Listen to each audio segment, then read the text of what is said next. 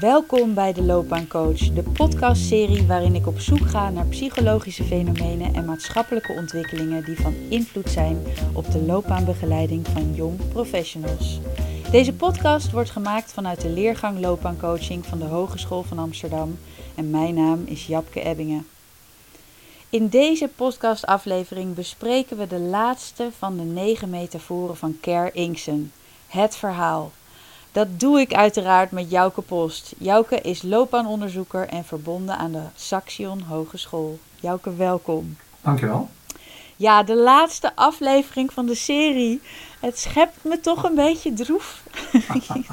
ja, nee, dat ja. Is, kan me iets voorstellen. Ja. Dat is toch bijzonder. hey, ik wil kort nog even een introductie geven voor de luisteraar die instijgt op de negen metaforen van Ker Inksen. Uh, die hij beschrijft in zijn boek Understanding Careers.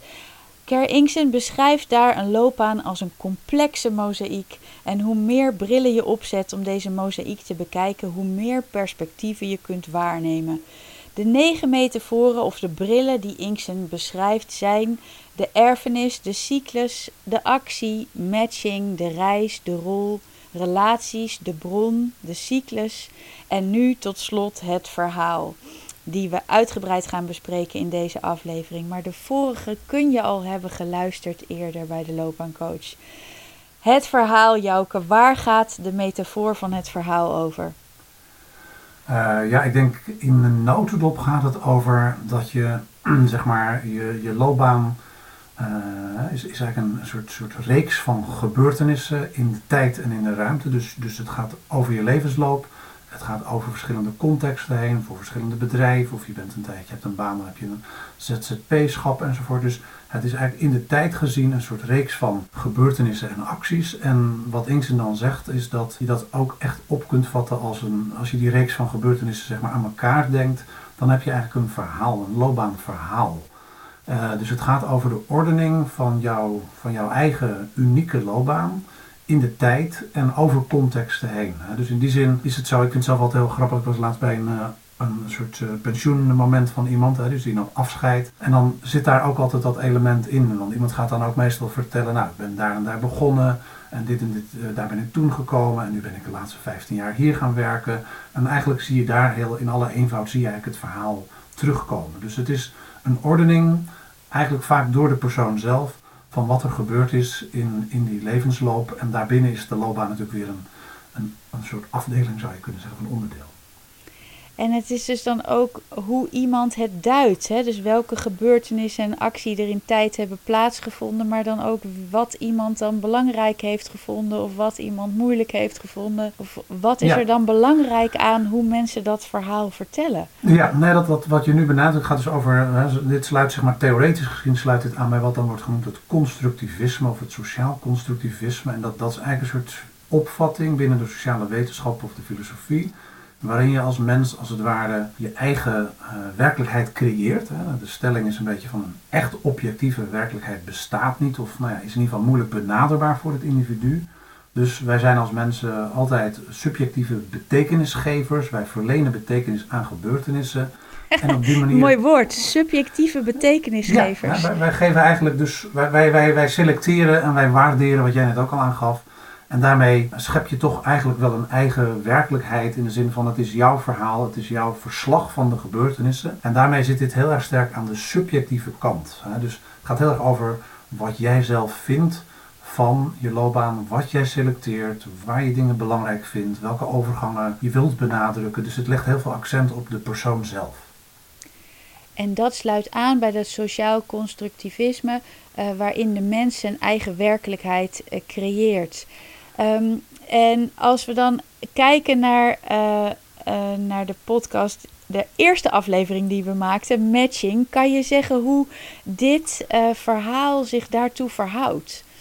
Uh, ja, dat is wel mooi dat je die koppeling legt. Als je, als je even de loopbaantheorieën uh, zeg maar in een soort heel simpel schema vat, dan zou je kunnen zeggen dat, dat matching eigenlijk de eerste ja, versie is geweest waar we het over gehad hebben. Parson die dus zegt van nou, we kijken vooral naar geschiktheid, we kijken vooral naar hoe kun je mens en beroep zo goed mogelijk en zo objectief mogelijk koppelen.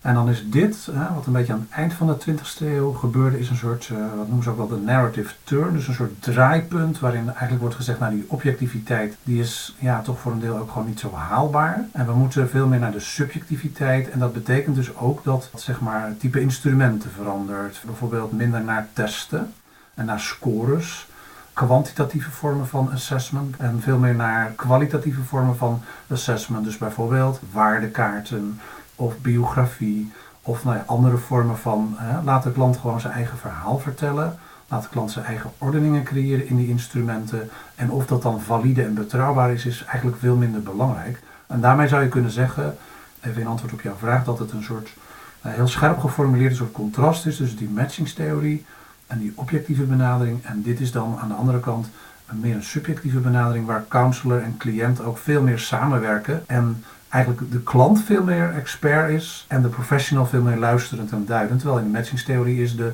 professional de expert die duidt en adviseert. En hoe kwam deze turn tot stand? Ja, het is, het is, uh, dat is eigenlijk een hele grote beweging die al in de filosofie veel eerder is begonnen. En dat heeft echt wel wortels in, in bepaalde filosofische stromingen. En daarmee is het ook binnen de sociale wetenschappen natuurlijk langzaam daarin gekomen. En het is ook wel eigenlijk wel in, in etappes zo binnen de, binnen de loopbaantheorie naar voren gekomen. Dat, dat, dat die draai zeg maar ook daar veel meer recht doet aan het feit dat mensen ook een, echt een weg moeten zoeken. Dus dat het veel meer gaat over toch ook mensen uh, wat regie geven, omdat ze dus ja, zeg maar de, de, de verhalen uh, die uh, zij moeten creëren en die ze moeten ontdekken in zichzelf, ja, die, hebben, die sluiten ook veel beter aan bij de tijdgeest. Ja, dus het heeft heel veel ma te maken ook met die zelf, dat zelfsturende vermogen en dat eigenaarschap vergroten. Ja, je hebt bijvoorbeeld in de sociologie heb je Anthony Giddens. Dat is dan een man die heeft in, uh, ook een boek geschreven. Dat noemt hij dus ook een keuzebiografie. Dus mensen moeten in die levensloop, of ze dat nou willen of niet, veel meer keuzes maken. En die gaan over, ga, ik nog wel naar de kerk? Bij welke vakbond sluit ik me aan? Sluit ik me bij een vakbond aan? al dat soort keuzes die vroeger relatief uh, vanzelfsprekend waren in een verzuilde cultuur, die worden allemaal, dat worden allemaal keuzes waar je over na moet denken. Noemen ze wel een reflectie of een keuzebiografie. En dat zit hier dus ook in. Je moet je biografie, je levensverhaal dus veel meer zelf creëren. Ook al kom je uit een zuil, dan nog moet je veel meer zeg maar, nadenken over ben ik, ben ik nog steeds bij die zuil, wil ik daarbij horen? Of stap ik als het ware uit de zuil en maak ik keuzes die daar voor een deel ook ja, zeg maar een beetje van afwijken. Dus dat element van kiezen en van sturing geven zit ook in de sociologische inbedding zeg maar, van die levenslopen van mensen. Ja, en als ik dan naar vandaag de dag naar jongeren en jong professionals dat vertaal, die hoeven zich waarschijnlijk niet meer te ontworstelen aan zuilen en denken veel minder na over vakbonden. Ja. Uh, maar die hebben wel een overload aan keuzes. Ja, dus dat, dat is ook wel, ik, ik, het is heel grappig wat je nu zo zegt. Ik was dus, uh, ik ben heel lang, uh, heb ik, gaf ik in de les, ik kom zelf uit een verzuilde cultuur. En dat noemden ze, noemen ze ook wel een theemutscultuur, waarin de dingen dus eigenlijk heel vast liggen. Dus eigenlijk is het je leven als een soort theemuts een beetje ingebed en afgeschermd. En dan vertelde ik daar wel in de lessen soms over, over die theemuts. Maar, maar jongeren hadden echt het idee, waar heeft deze man het over? Welke theemuts staat er hier voor ons? Die vonden mij ook altijd een beetje, niet, niet zielig, maar ze, ze konden echt geen contact meer maken soms met dat hele beeld van die keuze. En die, die, die man die dat, die metafoor heeft gemaakt, Harry Kunneman, die heeft het dan ook over van theemutscultuur naar Walkman-ego. En in die Walkman zit dan ook dat element van die keuzelagen. Hè? En zelfs een Walkman is inmiddels natuurlijk een totaal achterhaalde metafoor. Dus ja, dat is uit mijn jeugd, ja, ja, ja, Nu is de keuze nog weer veel groter. Uh, dus nu gaat het over creëren. Ja. Gaat, ja, precies. Gaat het over creëren, gaat het over begrenzen. En eigenlijk het, dat, is, dat is veel lastiger. Hè? Dus daar zit, daar zit ook wel een, echt een uitdaging in om als het ware je verhaal te ordenen. Want voor je het weet ja, ben je eigenlijk gewoon een beetje overwoekerd door de opties. Ja, is het belang van het verhaal vandaag de dag dan misschien nog groter? Hè? In de tijd uh, van het ontzuilen moest je loskomen ergens van. Maar wat is de betekenis van het verhaal vandaag de dag voor de jongeren en de jongprofessionals? Nou ja, kijk, dat, is, dat, dat raakt een beetje aan het hele element van flexibilisering bijvoorbeeld van arbeid. Hè? Dus, dus bijvoorbeeld Savikas, die een van de denkers is in, in, in, in, dit, in deze hele stroming van die career construction, die noemt organisaties ook wel, hè? dat is eigenlijk een soort bedding in wezen, hij noemt het een holding environment. Dus een omgeving die je als het ware ook een beetje vasthoudt en beschermt. Net zo goed als dat, hè, wij werken allebei op een hogeschool. Dat is dan ook een soort holding environment die je dus ook een beetje als het ware backup geeft of rugdekking. En het feit dat natuurlijk tegenwoordig de flexibilisering van de arbeidsmarkt veel minder dat type bescherming kan bieden en ook, ook in zekere zin zekerheid of veiligheid, betekent dus ook dat je veel meer, uh, ja, als het ware, in dat verhaal ook meer discontinuïteit, eigenlijk meer overgangen of transities krijgt. En ja, dat is wel een punt dat je als het, als het ware stukjes van je verhaal opnieuw moet zien uit te vinden, bijvoorbeeld over organisaties heen of over contexten heen. En dat vraagt ook wel uh, van mensen iets. Ik, ik, had toevallig vorige week sprak ik iemand die werkte bij een, uh, in de pluimveesector. En die was dus, omdat het bedrijf hield gewoon op, dat bedrijf was failliet gegaan.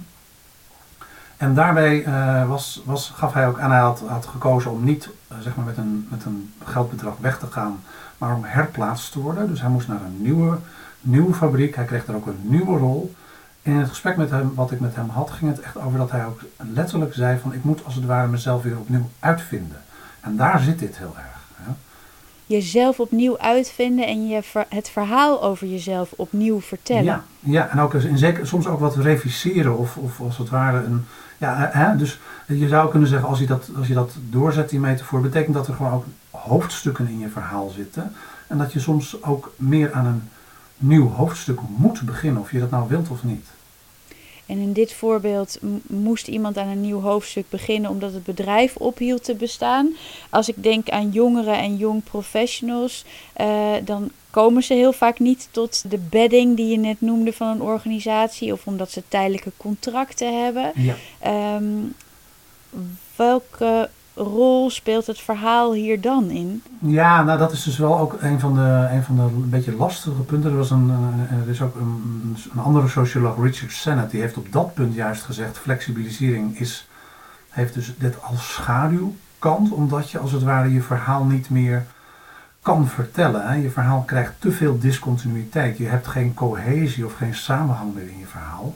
Ja, dat is dan weer een beetje een sombere en ook wat, ja, een beetje pessimistische verwachting. Want je kunt ook zeggen, nou, heel veel mensen vinden het misschien wel fijn dat hun verhaal, uh, ja, zeg maar, uh, weer nieuwe hoofdstukken heeft en dat, dat, dat, dat ze met nieuwe stappen kunnen beginnen. Dus in die zin is dat wel een beetje lastig van, kun je zomaar stellen dat iedereen last heeft van het feit dat er meer discontinuïteit is? Of is dat misschien voor een deel ook wel, nou ja, een beetje de, in een aantal gevallen gewoon de winst of de, de, de, de schoonheid van de moderne tijd?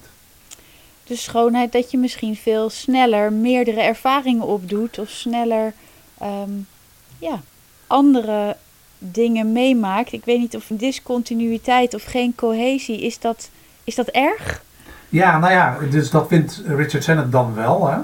Terwijl bijvoorbeeld, uh, er zijn ook, dit sluit ook een beetje aan bij uh, een visie in de psychologie waarin mensen ook zeggen, ja, maar je verhaal bestaat ook niet uit één persoon. Je hebt, uh, dat is onder andere in de zelfconfrontatiemethode van Hermans heel mooi uitgewerkt. Je hebt als mens gewoon verschillende posities, dat noemen ze dan de ik-posities. En eigenlijk ben je een soort, nou ja, een soort, uh, hij noemt het zelfs een theater of voices. Je bent eigenlijk een soort, je bent allerlei stemmen, je bent meer stemmig. En juist dit, deze dynamiek en deze zou ook wat ruimte kunnen geven aan de meer stemmige kant. Dat je verschillende posities en verschillende aspecten van jezelf ook kunt uh, uitwerken in je loopbaan. Maar dat is wel ook de optimistische en de kansrijke kant ervan. Er zijn natuurlijk ook wel uh, ja, voorbeelden te vertellen en voorbeelden te geven. Ik weet niet of je de film hebt gezien, Sorry We Missed You, maar dat gaat over zo'n pakketbezorger. Ja, dan zie je dat dat, dat dat verhaal ook gewoon vast komt te zitten. En dat dat ook gewoon een heel schrijnend verhaal, schrijnende situatie wordt. Dus ook die dingen zitten hier ook wel aan vast. De, je noemt ze al een beetje zo tussen de bedrijven door met voorbeelden. Maar wat zijn dat voordeel uh, van met deze, deze bril, dit perspectief naar een loopbaan te kijken? Uh, ja, ik denk dat het wel recht doet aan, uh, aan het feit dat grote groepen mensen wel het idee hebben dat, dat je ook een uniek verhaal hebt en in zekere zin ook een uniek verhaal bent. Hè. Dus het sluit wel aan bij de belevingswereld van mensen. Als je bijvoorbeeld een intake hebt, ik heb ook nog heel lang uh, gewoon zeg maar zelf individuele begeleiding gedaan. Als je een intake hebt met iemand hè, uh, van laten we zeggen 40 of 45, dan het eerste wat je in die intake doet is natuurlijk eigenlijk gewoon zeggen vertel me je verhaal. Hè. Dus het, het sluit heel erg aan bij de werkelijkheid van het individu en in die zin is het heel adequaat. Ik denk ook wel dat het een, een hele reële en kloppende metafoor is dat, uh, dat je loopbaan een verhaal is en dat het in deze ook een, vooral een verhaal is.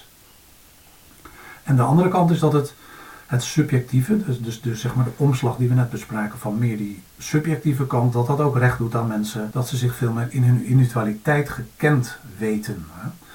Dus ik heb een mooi boek hier van een Amerikaanse auteur, dat heet ook Your Signature Path. Hè. Dat vind ik heel mooi. Dat combineert eigenlijk die, dat reisbeeld met die eigenheid.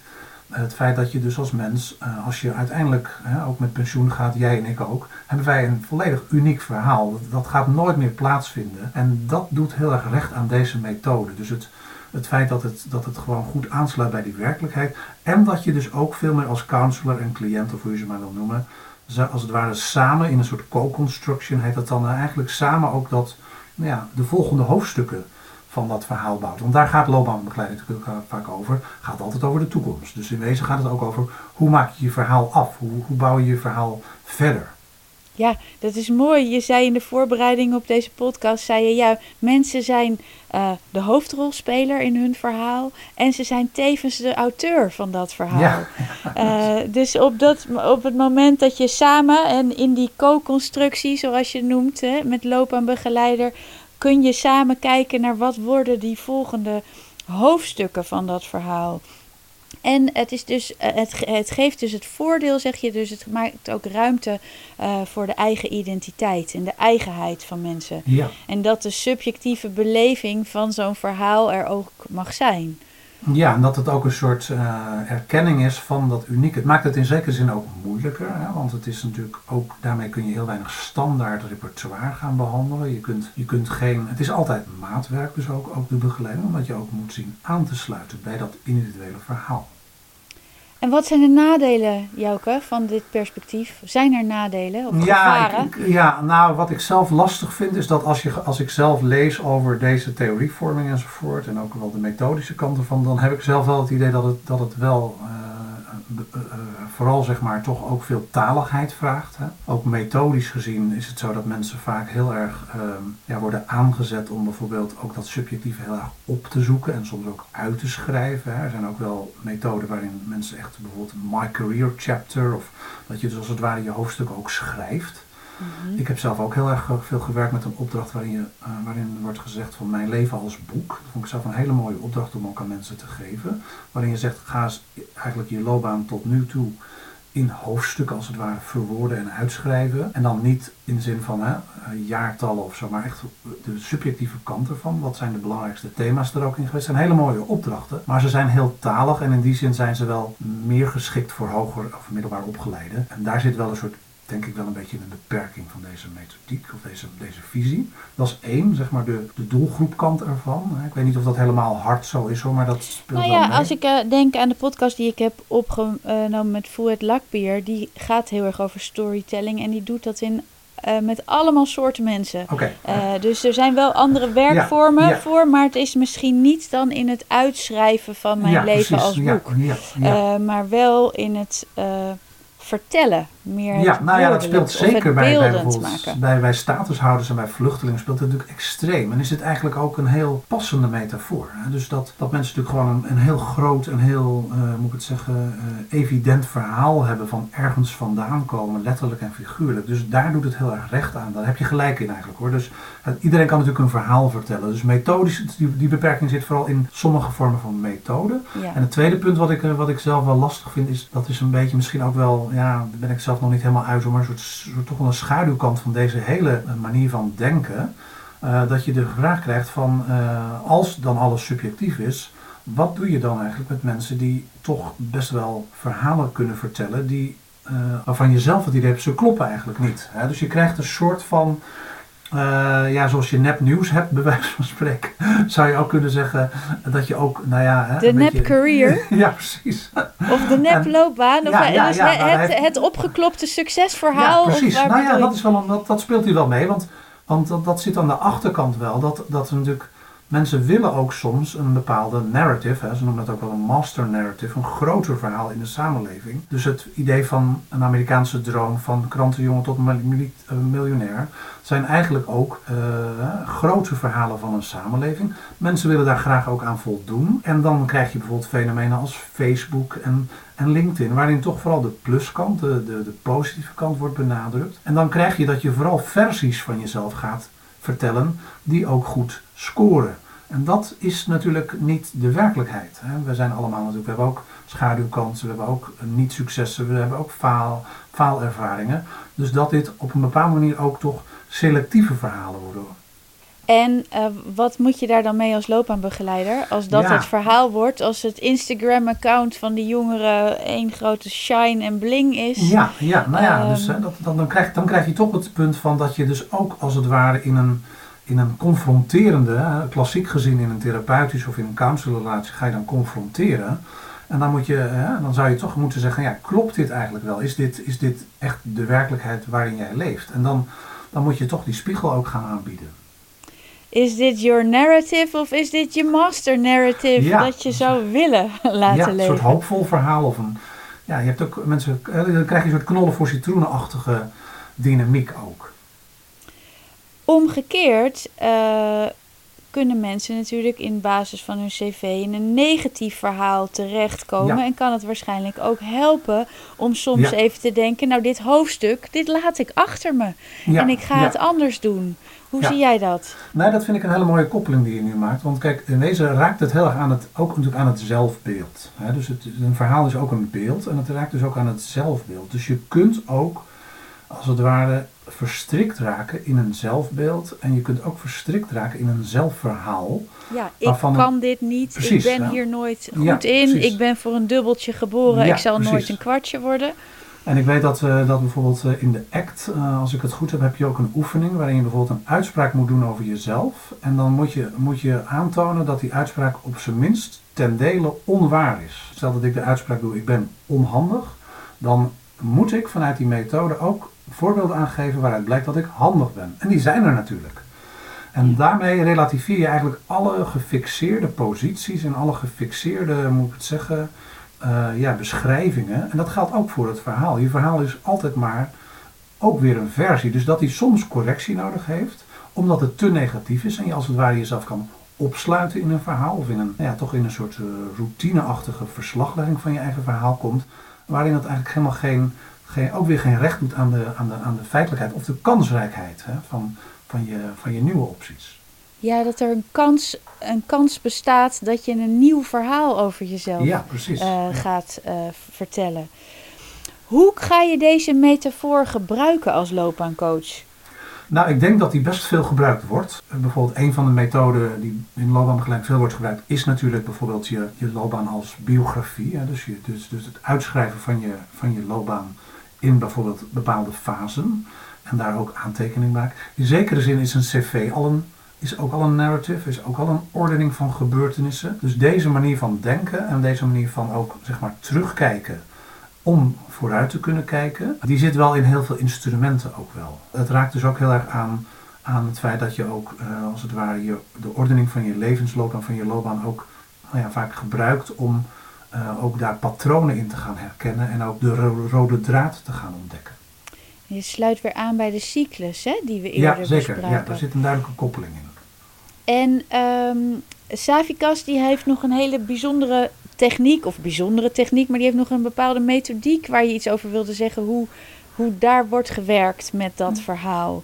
Ja, dus dat is een, hij heeft eh, best een hele uitgewerkte methode ontwikkeld, noemt hij Career Construction, Interview of de Career Story Interview, waarin je eigenlijk op basis van bijvoorbeeld jeugdherinneringen of mensen die je in je jeugd bijvoorbeeld bewonderde, dus rolmodellen of helden, of bepaalde favoriete tv-programma's die je vroeger keek, eh, daar eh, via een aantal van dat soort nou ja, triggervragen gaat hij een soort, ja, toch een soort pattern, een soort patroon proberen te, te, te onderscheiden in jouw vroegkinderlijke levenservaringen, dus voor je twaalfde. En daarmee probeert hij ook indicaties te krijgen voor eh, ja, zeg maar je, je verdere loopbaan. Dus in wezen gaat het hem dan heel erg over dat hij de overtuiging heeft dat in die vroegkinderlijke fase er al heel veel elementen zitten die eh, als het ware gebruikt kunnen worden om eh, opties voor jou ja, zeg maar te, te verkennen en te duiden.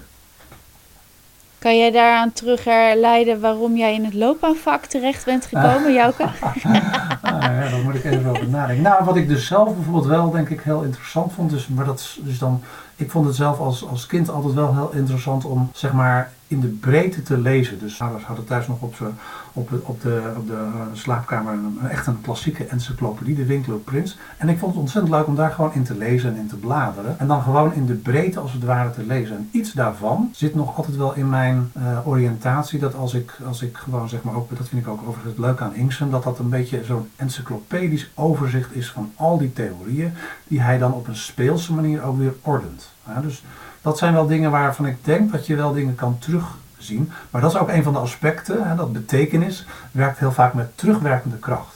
Ja, ja dat is mooi. Dus als, als, als uh, Savikas jou had gevraagd wat is je favoriete boek, dan was er de Winkler Prins misschien uitgekomen.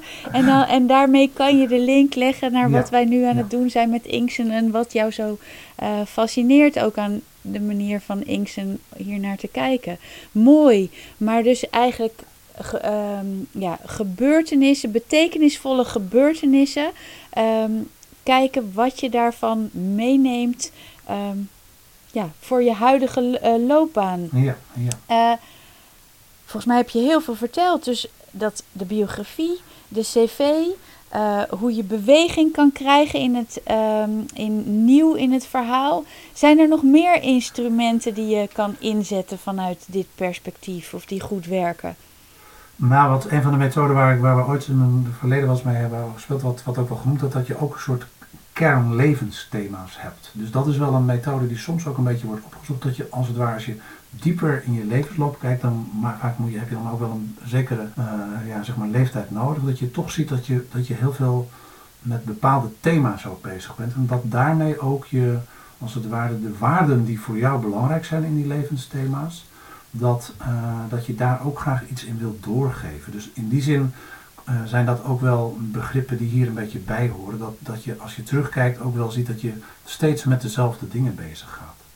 En hoe bespreek je dat met jongeren? Want die hebben gewoon nog net iets minder van die ja, tijdsbalk ja, doorlopen. Ja, nou ja, dat is, wel, dat is wel een goed punt. Want ik denk dat daar bijvoorbeeld dat lastiger is. Dat was overigens ook toen altijd wel de uitdaging van hoe kan je dat in vredesnaam met jongeren doen. Wat ik wel heel erg denk, uh, dat moet ik nu even nu denken, nu jij dat zo aankaart dat het aspect van rolmodellen uh, en ook dus voorbeeldverhalen, dat dat heel sterk bij deze methode aansluit. Dus dat je bijvoorbeeld via, uh, ook binnen ROC's weet ik dat er, dat er steeds meer natuurlijk aandacht is voor loopbaanoriëntatie.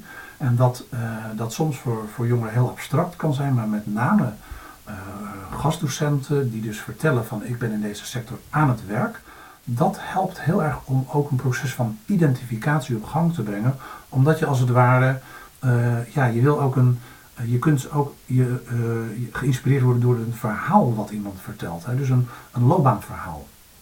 En dan ben je eigenlijk toch ook weer terug bij een vraag van Savikas over wie is je idool? Of waar, wie bewonder je? Ja, dus dat hoeft ook niet altijd gelijk zo heldachtig te zijn. Maar het kan wel zo zijn dat je denkt, hé, hey, deze persoon, wat deze persoon is en symboliseert en vertelt, dat raakt mij in de zin van, daar wil ik wel op lijken. Want in die zin ben je natuurlijk ook bezig met wat voor soort mens wil ik eigenlijk zijn. En uh, dat, dan heb je ook gewoon personen nodig met wie je je kunt identificeren. Ja, dit over het verhaal volgens mij. Iemand nodig om je mee te kunnen identificeren als je zelf misschien het verhaal nog niet hebt, helemaal hebt uh, geschreven. Jouke, ik zat mij al, al dit met jou te maken, zat ik mij te bedenken, welk verhaal hebben wij geschreven met, het, met deze serie over Care Ja, ja, ja, ja, mooi. Uh, ja, ik denk dat, uh, kijk, jij had net in je inleiding ook weer dat begrip van een mozaïek. Hè? Dat vind ik zelf een heel mooi beeld. Ja. En ik denk dat we best uh, al pratende en al uitwisselend die mozaïek heel mooi hebben gevat, voor zover die te vatten is. Hè. Dat vind ik ook, dat, die is natuurlijk nooit helemaal te vatten. Maar Volgens mij ben je daar ook mee begonnen. Een van de eerste afleveringen zei je... Ker Inksen nodigt iedereen uit om vooral nog een perspectief toe te voegen als dat nodig ja. is. Ja, hij heeft niet het idee van dit is het ultieme verhaal. Of dit is, hè, dat is natuurlijk ook zijn metafoor, is natuurlijk ook een ordening.